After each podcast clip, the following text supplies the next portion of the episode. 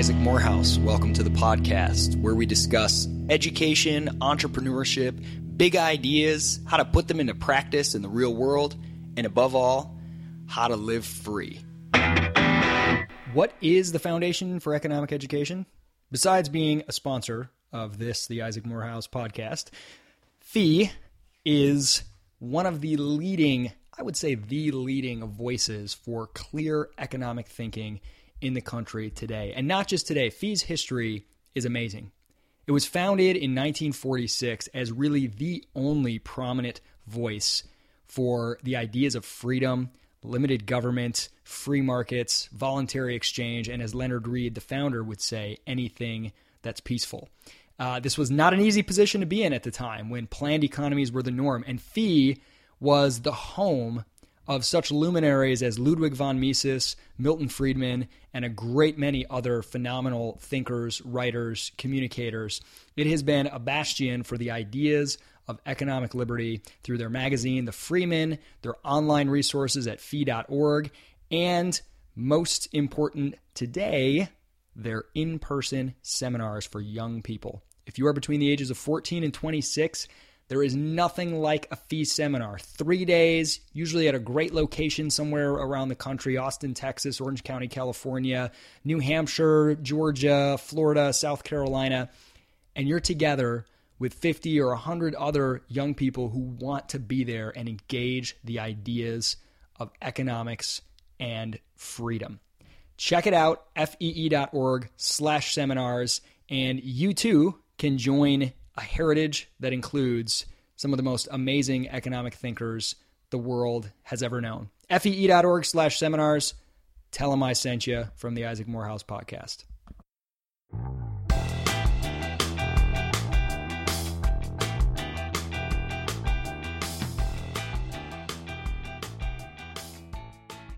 Praxis is proud to sponsor this episode of the podcast.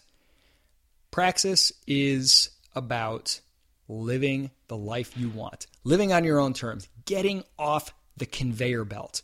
What does that mean specifically? If you're a young person, high school, college age, you've kind of been taught that there's a conveyor belt. You sit down, you shut up, you obey the rules, you get good grades, and you'll be moved along and then eventually handed a ticket to a job and a house and two and a half kids and a bunch of debt. That's bullcrap. You need to create your own life. You need to decide what you want, look at the opportunities around us that are more plentiful than has ever existed in the history of mankind. And you need to get out and start exploring and experimenting. Stop doing things you hate. If you're bored in the classroom, if it's not bringing you any joy, get out, engage with the world, try some things. If you get accepted into practice, Praxis is a highly competitive, highly competitive program. But if you get accepted in, we will place you with an entrepreneur at a growing dynamic business where you'll be working 30 hours a week. At the same time, you'll be going through a series of professional development challenges to meet your goals that you've set out. You start the program and say, here's what I want at the end. Here are the tangible outcomes. I want a job offer. I want to launch an online business. I want to, whatever it might be. We take that and use that as our measuring stick to decide whether we're doing our job. Our advisors work with you to reach those goals. They help you, they push you, they challenge you like a fitness trainer would. But ultimately, you're the one in the driver's seat. We provide you with an amazing curriculum, resources on everything from liberal arts topics like economics and history to business, entrepreneurship, life skills, and every you know digital branding, building a website. It is intense, but it will change your life. Discoverpraxis.com. Check it out.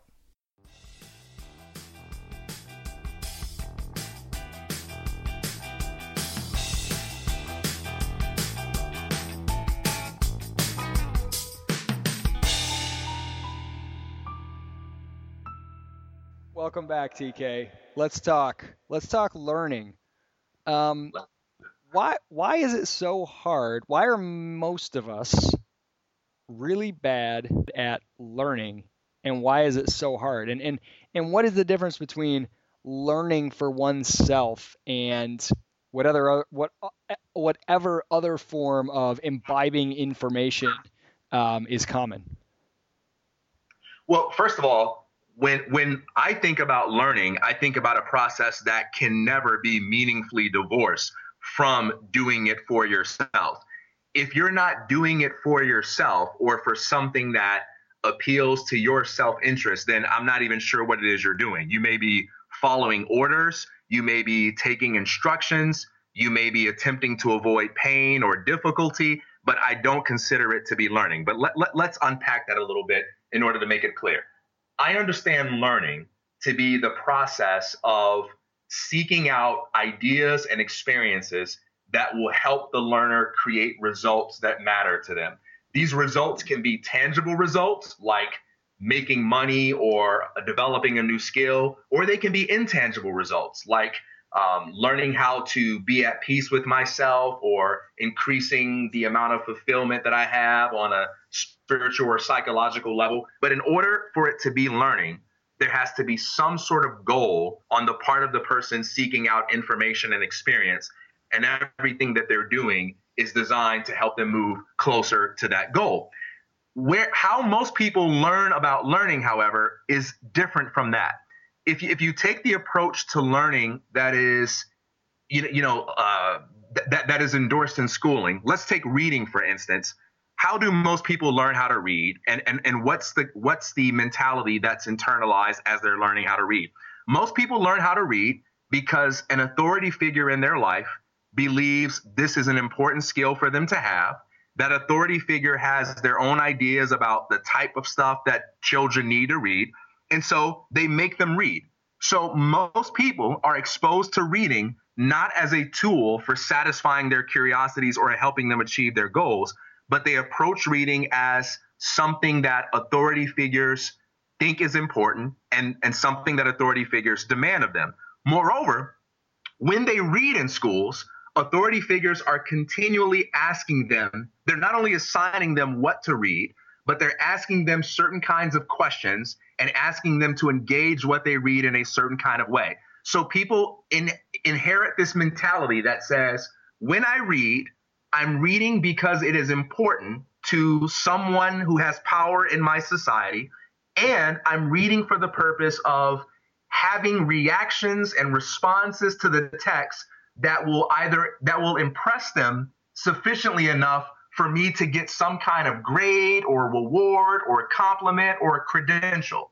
And so people kind of have this mentality that, you know, when I sit down and read or when I listen to a lecture or whatever it may be, I'm doing this for someone else and I'm doing this for the way my reaction and response will shape my reputation in the world.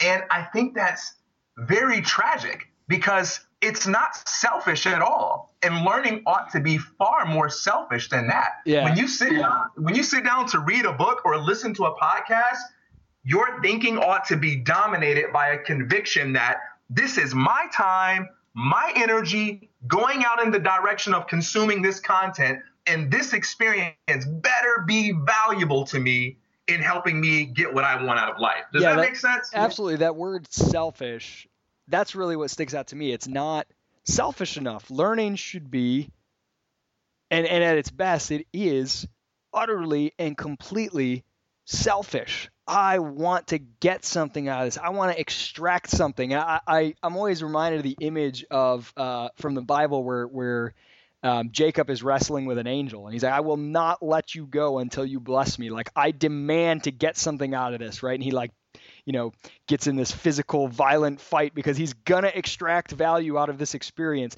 That's what I feel like the learning experience at its best. That's what it's really all about. And I think there's a there's a huge problem with with not being selfish enough in your learning. And I think you and I, um, and we've come a long way. I don't think we we necessarily, uh, maybe we can talk about our backgrounds and some of the things that our parents did and didn't do that maybe helped or hindered. But I think we've both figured out how to be really selfish in our pursuit of knowledge, in our in our learning. And our personalities are so different that it manifests in very different ways, but we're both very selfish. So for example, approaching a book, when I approach a book, I don't care so much about whether the book is true or false, good or bad, uh, popular or unpopular, whether I'm supposed to be someone who understands it or gets it, uh, whether I actually do get it, whether, you know, like I'm not all that concerned about all that stuff. I, I probably used to be. And I've gotten to the point where all I care about is what can I gain of use? What tools can I put in my toolkit? What new language, what new conceptual tools, what new lenses, ways of looking at the world, what new stories can I extract from this experience, whether or not I like the author or know anything about them, whether or not I think their main thesis is right or wrong, whether or not I think it's good or bad in terms of morally good or in terms of well written, whatever else. What can I gain? That's what I'm in it for. What can I gain that helps me achieve my own goals? And if I realize pretty early in I'm not gaining anything, then I'll put the book aside. I don't care. I don't care if it's considered a good book, a bad, whatever. I'm just, I'm not going to have the patience. I'm going to move on. Your selfishness manifests in a different way. You keep digging deeper and you keep thinking there's going to be something. I'm going to get something out of this. And you usually always do. Um, but so, so we kind of, we, we take different actions with, with, uh, you know, regards to that. But I think once I freed myself to be like fundamentally selfish, self-interested, in my consumption of ideas and information and my, my sort of education process, the amount that I gained was so much more vast and the joy and pleasure I had in it, the value of it, the usefulness of it, and even my usefulness and value to other people, right? Even though that's not what I was going at, like that's enhanced as well because I've used gained a bunch of tools for myself in that process. And I think I see a lot um, of what I assume to be, and I don't want to assume too much about people's motives, but I see a lot of people who really have a hard time approaching things in that selfish way. Instead, it's like, okay, let me look at this book, and then let me immediately signal to the world in a review or a Facebook post or whatever what I think is right and wrong about the book, what's correct, what's not correct, where I stand in relation to it, whether or not I want to be seen as someone who likes this book, whether or not I, I, want to prove to people, just like we have to prove to teachers, that I sort of got what the main argument was. And then I have my rebuttal or my reason for agreeing. Let me sort of do the things necessary for a test, or let me immediately just say, I'm unimpressed. I'm unimpressed. I don't like this. Well, it's, it's, you don't like it, so what? Did it? Was there anything useful in it? And if not, why did you finish it? Is always is always my question. Like we don't care what you thought of it. Did it do anything for you? Can it do anything for you? Is there any possible way you could read it? Any interpretation? And we've talked about charitable interpretation before, through which it could have done something for you. Um, and if not, I mean, if so, why not interpret it that way? Like, look for excuses to gain value from something. Look for interpretations through which it could become valuable to you um, instead of just looking for ways you can sort of signal to the world where you stand. And I, does that make sense? Am I getting anywhere with this? Oh, yeah, it makes a ton of sense. Now, let's contrast that with school oriented reading. And let's say I'm creating some kind of lesson plan that will help people engage a text in a way that will exercise critical thinking. I'll have them ask questions like, Identify three elements in the text that you agree with and tell me why. Identify three elements in the text that you disagree with and tell me why. What do you think the author was trying to say here? Do you agree with that? Do you disagree with that? Now, I think there is a time and a place for that kind of thinking. However, we should be real about the fact that there's something that's left out of those exercises. And that is, hey, you as an individual, what matters to you? What do you want to create? What do you want? What are your priorities? And how can you use what you just read to help you create that, to help you move closer to that? And so when people don't have that exercise, then the only way they know how to meaningfully engage a text is by reading something and saying, all right, let me let you guys know what I agree with and what I disagree with, and here are my arguments why. And that's that's almost all people know how to do. And if you watch the way people respond to content, just I, I know a lot of people say never waste your time reading comments, and I get the arguments for that, and there's a lot of that that I do agree with. But as an exercise, take some time and just go look at the comments to videos on YouTube go look at the comments and arguments that people get into on blog with posts. caution and especially if it's on youtube with like maybe a, a hazmat like biohazard suit on just to protect yourself from you know intellectual diseases and whatever else is going on around there Seriously, but, I, but, I love. By the way, I love how you pause like three seconds and then you're like, "Oh, okay, that was a joke. I'm supposed to laugh," and then you laughed. I'm, I'm, I'm getting better though. My reaction time to comedy is improving. okay, so why why are we supposed to go read comments? It sounds horrible to me. You got to give me a good reason. because it'll provide you with a lot of good illustrations for the many ways in which we exercise this tendency to be distracted from learning. So, for instance, what one way in which this can be seen is post a quote that is supposed to be inspiring or informative, but make sure the quote is by someone who um, maybe was accused of, you know, um, you know, you know, illegally gambling, or make sure it's a quote that was by someone who was accused of some kind of scandal, no matter how big or small. You will almost always find a comment that says, "Yeah, I don't know, but you know, this guy, you know, he he stole a lot of money from people." Uh, one example of this actually is with Steve Jobs. With with his recent passing, there were a lot of articles and posts written in tribute to Steve Jobs, and you you you can hardly find a single one that that where there wasn't someone who felt the need to to balance all of it out by saying, yeah, but he also kind of was a jerk, and he also had you know this and that about him. Now, in case anyone misunderstands, I'm not against criticism. I'm not against being factual, and I'm not here to defend people's lack of integrity or anything like that. I think there is a time and place for it. However, I, I continue to be amazed at the, the absence of selfishness characterized by people who can't get the value of an idea because they're hung up on something about the person who espouses the idea. And my attitude when I'm reading, I'm so determined to learn. I'm so determined to use what it is I'm learning to create what matters to me that if there's some imperfection in the person, it's just sort of like, okay, all right, uh, you know, here's a flaw they have. Okay, all right, I, I get this. I think this is erroneous. I disagree with that part, but I think I get what they mean. But even if I don't get what they mean, I have a way that I can use that for this. And so I got what I needed. I'm out of here. Like I, I, I am too selfish to spend any time, you know, uh, d- debating the people who want to go over this nuance point or anything like that. Even though, again, there can be a time and a place for that. You know, so I don't look at this as a criticism of criticism or as saying you should never disagree. But I think when when you are spending your time reading things or engaging materials, I think you ought to be so selfish about your own personal development that your highest priority should be asking yourself the question every step of the way, how can I use what is before me to, to more effectively create the results I want out of you life. Know, there, there's kind of a question that I ask myself a lot is, okay, am I am I just being a responder? My my time is too valuable to just be a responder. So if I'm going around responding to articles on Medium, Facebook posts, whatever else, all the time, just responding, thinking of ways that this could be wrong. Here's an objection. I'm not using my time valuable enough based on my own definition. I don't want to be a responder. I want to be a creator. And if I see something and I don't get any value out of it, I just want to move on. I don't need to stop and tell people, hey, I don't think this is valuable for the following reasons.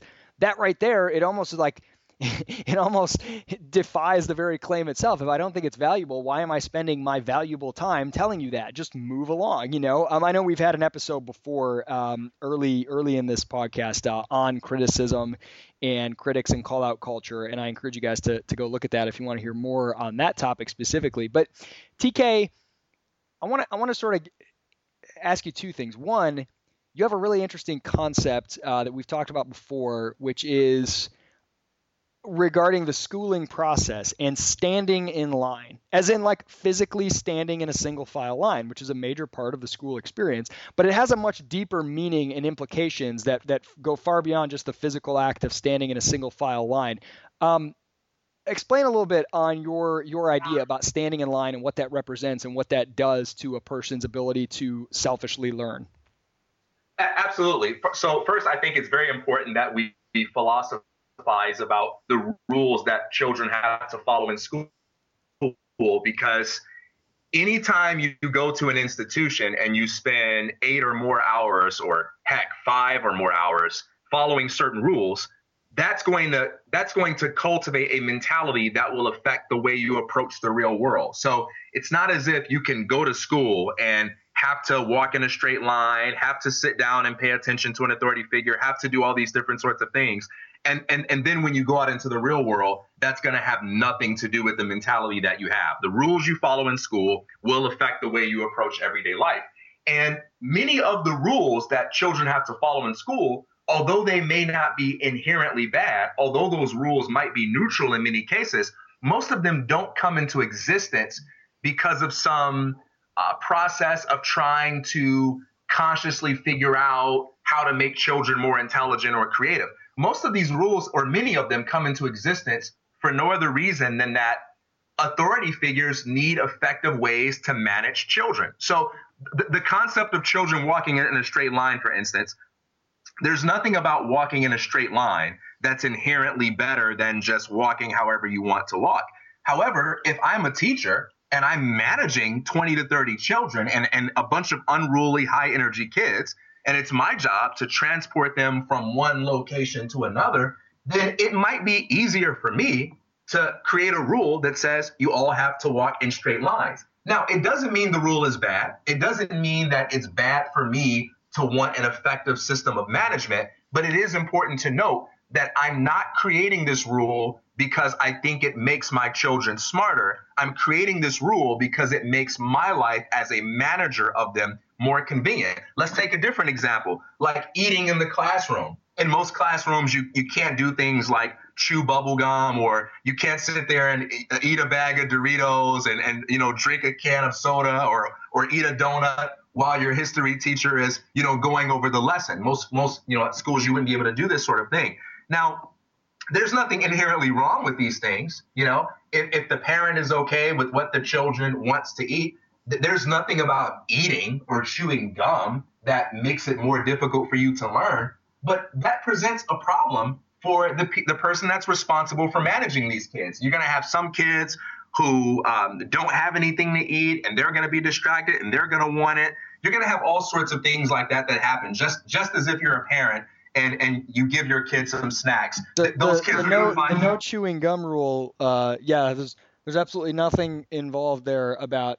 Hey kids, it'll be better for you to learn if you're not chewing gum. It's uh, hey kids, look, the janitor's tired of peeling gum off from under the desk. right, right. And, and, it's understandable, right? Like, like, like, I have no beef with the janitor. It totally makes sense, right? And if I'm a janitor, I'm gonna want the same thing. But again, it's important to realize that these rules exist because people are a part of institutions where they are incentivized to to create regulations that make it easier for them to manage certain creative challenges that arise for them. It's not because someone's getting together in a room saying how can we make children smarter or more creative and then some person gives a scientific argument for why walking in straight lines generates creative thinking. That's not how they come about. Now now why why is this important? Because these types of rules apply to so much more than just how a, a child must walk down the halls or whether or not they can eat in class. Th- these kinds of incentives also affect the very way we understand what it means to learn. So if, if, if you if you are an institution and you're in the business of credentializing people, validating their educational journey, then you are compelled to define learning in a way that involves quantifying people's progress and performance for the sake of comparing it with that of other people. So that means I can't just let you read, okay? Because someone's going to ask me to prove to them that you're actually learning when you read. I have to answer to parents, I have to answer to administrators. So I can't just allow you to read. I have to also have a way of testing you, having a way of quantifying this experience. So now I'm going to create a bunch of um, tests, create exams, create activities and exercises so I can be able to compare what's going on when you read with what's going on with another person who reads. How does this affect the student? Well, the student learns to react and respond to authority figures in a way that gets them whatever that credential or reward is that they're seeking or that helps them avoid trouble because nobody wants to get an F, nobody wants to be sent to detention, nobody wants to get in trouble with their parents, nobody wants to be held up. And they understand that in order to avoid the things they don't want or get the things they do want, they can't just learn in accordance with their own idea of learning. They can't just read a book for fun. They have to be able to say specific things and do specific things that make someone else go, ah, yeah, you you have truly learned, you know? And, and I think that process actually interferes with learning because it gets in the way of not only individuality, but it gets in the way of the very kind of selfishness that we're talking about. A, a, student has to take their own selfish goals and their ability to use the text to facilitate the creation of those goals and make it subservient to this process of making sure they are telling the teacher what they need to hear in order to signal to them, yes, yes, yes, I have learned. And, and, many of your best learners will complain that school often gets in the way of learning because it fills them up with so much busy work that they have to do in order to impress authority figures. Well, and you, and, and you about, can. Oh, go ahead. No, go ahead. Well, my, my, my last thing is you, you can actually see this in effect in the adult world. You can see the product of this schooling menta- mentality where many adults lack the selfishness to engage material in in the way that we're talking about. And and whenever whenever they come across anything, uh, they they sort of go into this routine of reacting and responding to it in a way that's going to signal to other people, hey, I'm not the kind of person that can be deceived, or hey, I'm not the kind of person that can be fooled, or hey, uh, you know, like, um, you know, you know, I, I'm I'm this kind of person, and, and and that's the dominant way that people engage content, rather than just saying, hey, what do I want to learn and how can I use this? Well, and you think about that signal, you know, when when you're you're conditioned that reading, for example, is to be done with a specific result, a specific outcome that you can answer specific questions and give a little essay on what chapter two was about that your teacher finds satisfactory. The reason that students uh, respond to that is to avoid pain, whether you know emotional pain, whatever, to avoid the unhappy feeling of failure. You failed this assignment. You failed this class. You're doing a bad job. You're not doing what you're supposed to. You're not learning. Those are all negative things. And so people become conditioned to consume information, to read, to, to you know, imbibe uh, books and, and content with a mind to, okay, I've got to be able to produce something that helps me avoid pain. I've got to be able to create a signal that keeps me safe from embarrassment, from failure, etc. And I think this this sort of pain avoidance, avoidance of embarrassment, sending a signal that protects you from any vulnerability is so damaging to genuine exploration because instead of it's a very risk averse attitude and i think having a risk aversion is the worst way to approach uh, the exploration of ideas the the seeking of truth and value from what you're learning it's you know okay how can i get the bare minimum thing necessary to let the world not think that I'm stupid, to let people be uh, impressed enough to give me a pass. Can I, can I, you know, can I be unimpressed? We've talked about this before too with criticism. Can I say, eh, I didn't really buy it. I thought this was kind of weak. Um, that's enough for people to be like, oh, okay, they read it and they weren't impressed. Um, cool, I'll let that pass, right? Whereas to do anything else is to open yourself up to potentially being embarrassed. It's to say, you know, wow, I love this book. It's really changing me. And someone would be like, really? How do you respond to this? And if you don't have a response, you look stupid. Even though you may not be done yet, you're still in the process of exploring. You don't even need a response. You don't need to be held accountable for every feeling and change intellectually you go through as you take in this knowledge, but you feel like you have to. You, you've got this sort of risk avoidance strategy uh, always looking to produce a signal that will shield you from any any potential embarrassment or or harm. Uh, I think that's incredibly damaging. All right, so let me ask you, TK. Hey, hey, real quick, there's a flip side to that too. Students not only want to avoid pain, but there's also a positive side, right? Where where we like the way it feels to get praise. So I might also be motivated to learn and come up with things to say because it makes my teachers and my parents very proud of me. And while there's nothing inherently wrong with loving the reception of praise and you know um, hating the reception of pain, both of these things are two sides of the same coin because it's it, it's it's it's externally guided. I'm still learning for reasons that have to do with receiving praise from other people or avoiding pain for, from other people based on their disappointment or satisfaction with me. And it still has nothing to do with my own curiosities and goals. So both of them are equally damaging. Yeah, let me uh, let me go look at what Twitter is saying and Facebook uh, and make sure that I'm safe before I give my opinion on uh, you know this movie or this book. um, so TK, how have you? I mean, was this a fight for you? Was this a struggle for you to sort of reclaim the selfish uh, approach to learning, to, as you've said before, to read irresponsibly, to to to go after um, you know, consuming ideas for no other purpose than the value they bring to you, the usefulness they bring to you. Was this something you had to, to fight against or overcome? I, I know, I know in my case, I really being homeschooled and, and pretty loosely, um, my mom was pretty lax. I had very little pressure to read, period, and I hardly did any. I just didn't care about reading. It was it was not really uh, interesting to me, and I didn't I didn't need to do that much of it. I mean, maybe I did sometimes to get the little free um, mini pizza at Pizza Hut with the reading the reading club. Probably fake, faked my way through a few books, but um, but until I, I reached a point where I started to become interested in specific subjects and read purely for myself, so I didn't have much to contrast it with. I didn't have as much of that sort of schooled mentality. But did you? Was, was that something you had to fight?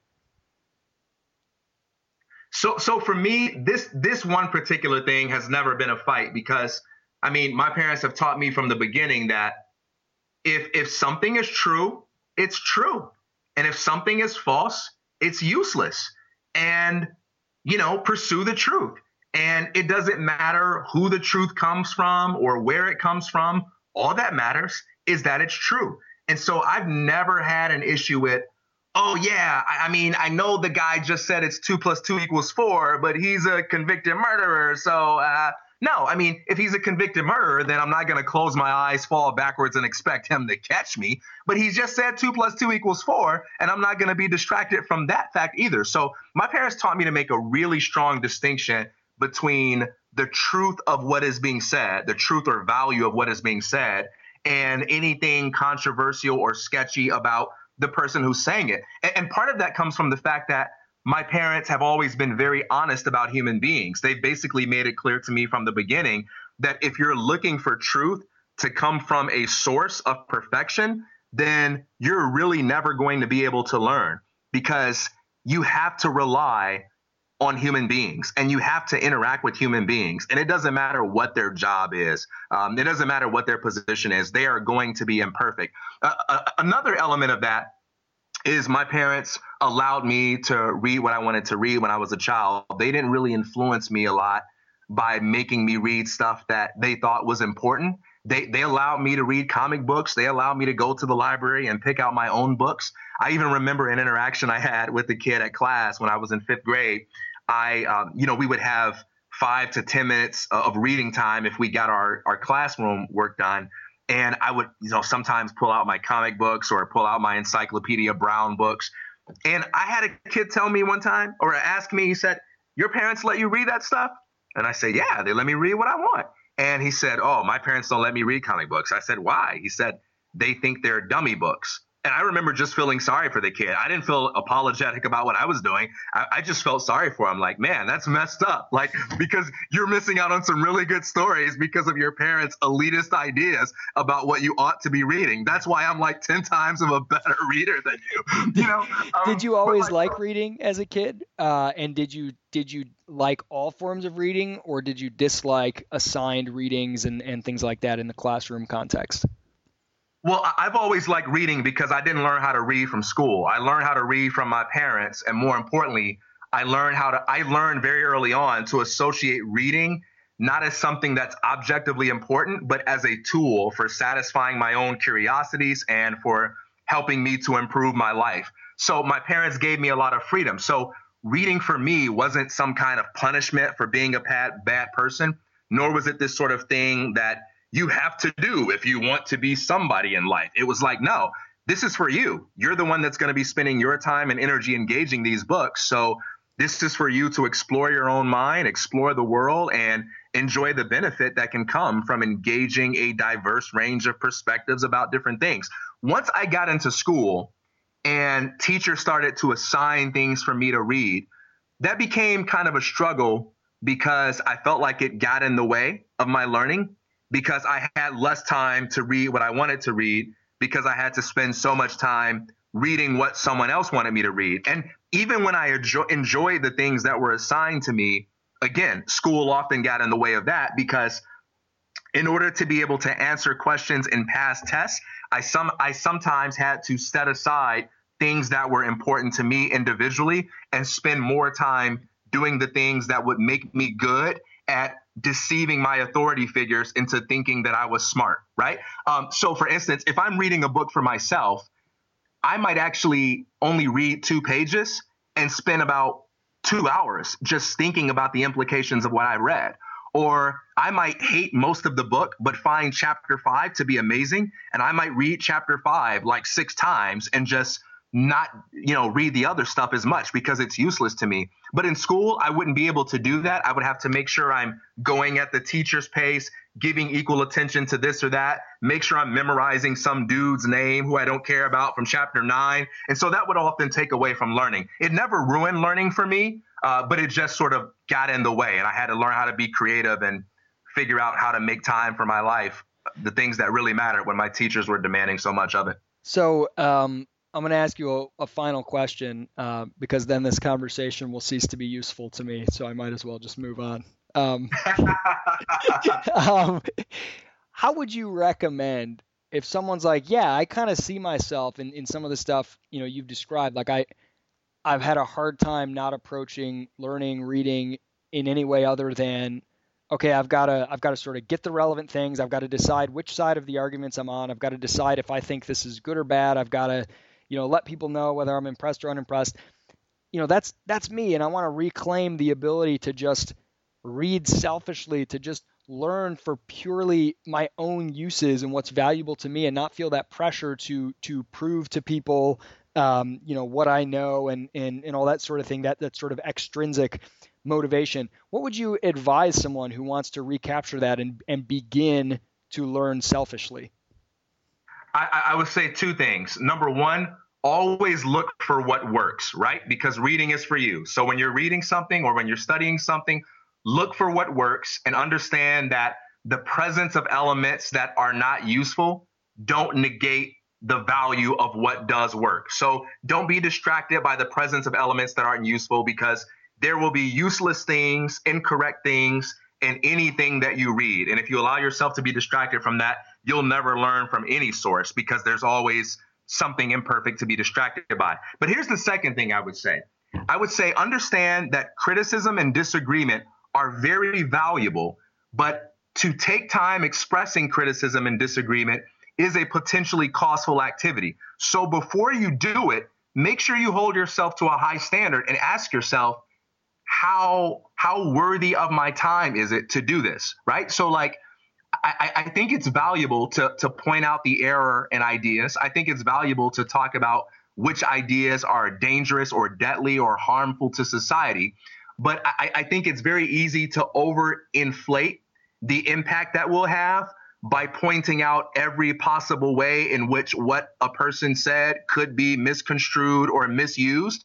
And, and that can very quickly lead to a life where you're just commenting on everybody's Facebook status. You're commenting on everybody's YouTube video because you literally believe that the universe will suffer if you're not pointing out all the errors that exist out there or all the you know nuanced ways in which an idea might be abused or misunderstood and if you're doing that too much free yourself you from that you can you can let bad ideas be uh, Milton in Areopagitica, which is this phenomenal little pamphlet about about free speech. He has this great line where he says, um, and I'm, I'm paraphrasing here. I'm, I'm not as good at the old English poetic writing, but he says something about let truth and falsehood grapple. Um, and you know let let truth let her grapple with falsehood in the field and trust that at the end of the day she will stand. You don't need to go around policing every bit of falsehood and feeling stressed that someone's writing something that could be misinterpreted or could be dangerous or could offend some group or could come off the wrong way. Like let it go. Let let truth grapple with falsehood on her own and she'll stand over time. So so so let me give you an example of how this plays out for me. Let's say uh, you know, I read a Zig Ziglar quote somewhere. Let's say you put it up on Facebook. I know you never post Zig Ziglar. You're not that. You're not as cheesy as me. But but let's say Zig Ziglar has a quote that says, "I like Zig Ziglar, but I probably wouldn't post that. That's true." yeah. so like because you're one of those guys who likes to to zag when everybody else is zigging. Oh, well well played. That, that, might be my best pun ever. Um, all right, so Zig has a quote that says, you can get everything you want if you help enough people get what they want. Now, here's what it's like to read that with a selfish perspective. You look at that and you say, all right, I get it. Zig is talking about the power of value creation. He's saying to me that if there's something that I want out of life, I'm much more likely to get that if I focus less on trying to get people to give me something and I focus more on using what I already have to create value for them. All right, how, how can I put that to work in my life? That, that's the selfish perspective. I'm off and running with that idea. Now, a tendency for a lot of people is to look at that and say, wait a minute. He just said I can get everything I want if I help enough people get what they want. That's not always true in every possible circumstance. And furthermore, there's no technique for getting everything I want, not even value creation, because nobody gets what they want all the time. Now, I can, I can start writing a response to that that's like two paragraphs long about how this idea has to be put in proper context. And, and although I think there's a time and place for it, I think before you spend your time doing that, because there's a trade off, you got to take away from your learning time and your creativity time to do that. So before you do something like that, you should ask yourself, do I really need to say this? Is, is there really any evidence to think that the world needs me to be the guy to let people know this advice doesn't apply to every possible circumstance? Is this really the best use of my time right now? And, and, that's a personal call. I know there are some people who are listening to this and they will always feel like it is the best use of their time to protect the world from possible misunderstandings. And, and, and in those cases, yeah. maybe it actually is. Maybe their opportunity cost is really, really low. and, and, on that note, and on that note, hey, I'm gonna I'm gonna end with this note. This is I found the quote from Milton. It's so much better than than how I put it, and and I'm gonna end with this unless you have something something else to add to Milton's words. You ready? I love how you just set me up as a guy who either has to yeah. shut up or present himself as someone who thinks he's better than Milton. Yep. I can't do that, man. Yeah, absolutely. so here's John Milton from Ario Areopagitica. Though all the winds of doctrine were let loose to play upon the earth, so truth be in the field, we do injuriously by licensing and prohibiting, or commenting on Facebook, to misdoubt her strength. Let her and falsehood grapple. Who ever knew truth put to the worse in a free and open encounter? Love it. One of my favorites. TK, you you gonna add anything to Milton's words, or are you just gonna let truth stand? I, am tempted to do like a Stephen A. wrap up, but no, do man, it, I'm do it. Come on, we we, it's we need Stephen A. to come back. Hit us with one. well, first of all, let me be absolutely clear that if there's anybody in the world that can add to Milton's words, it is certainly not me. I just spoke with Milton just the other day, and I let him know that out of Kobe Bryant, Kevin Durant, Steph Curry, and LeBron James, there is absolutely nobody on the planet that's had a greater impact on the philosophical evolution of the human species than my main man Milton. So, with that having been said, it is absolutely incredulous, utterly ridiculous, unbelievably stupidity for me to even entertain the idea for a single second that you, I, or anybody else on God's green earth would have anything to add to that man's words. Hey, Stephen A. Smith, thank you for joining us on this enlightening discussion. Now, everybody, go read a book selfishly. Peace. Peace. Peace.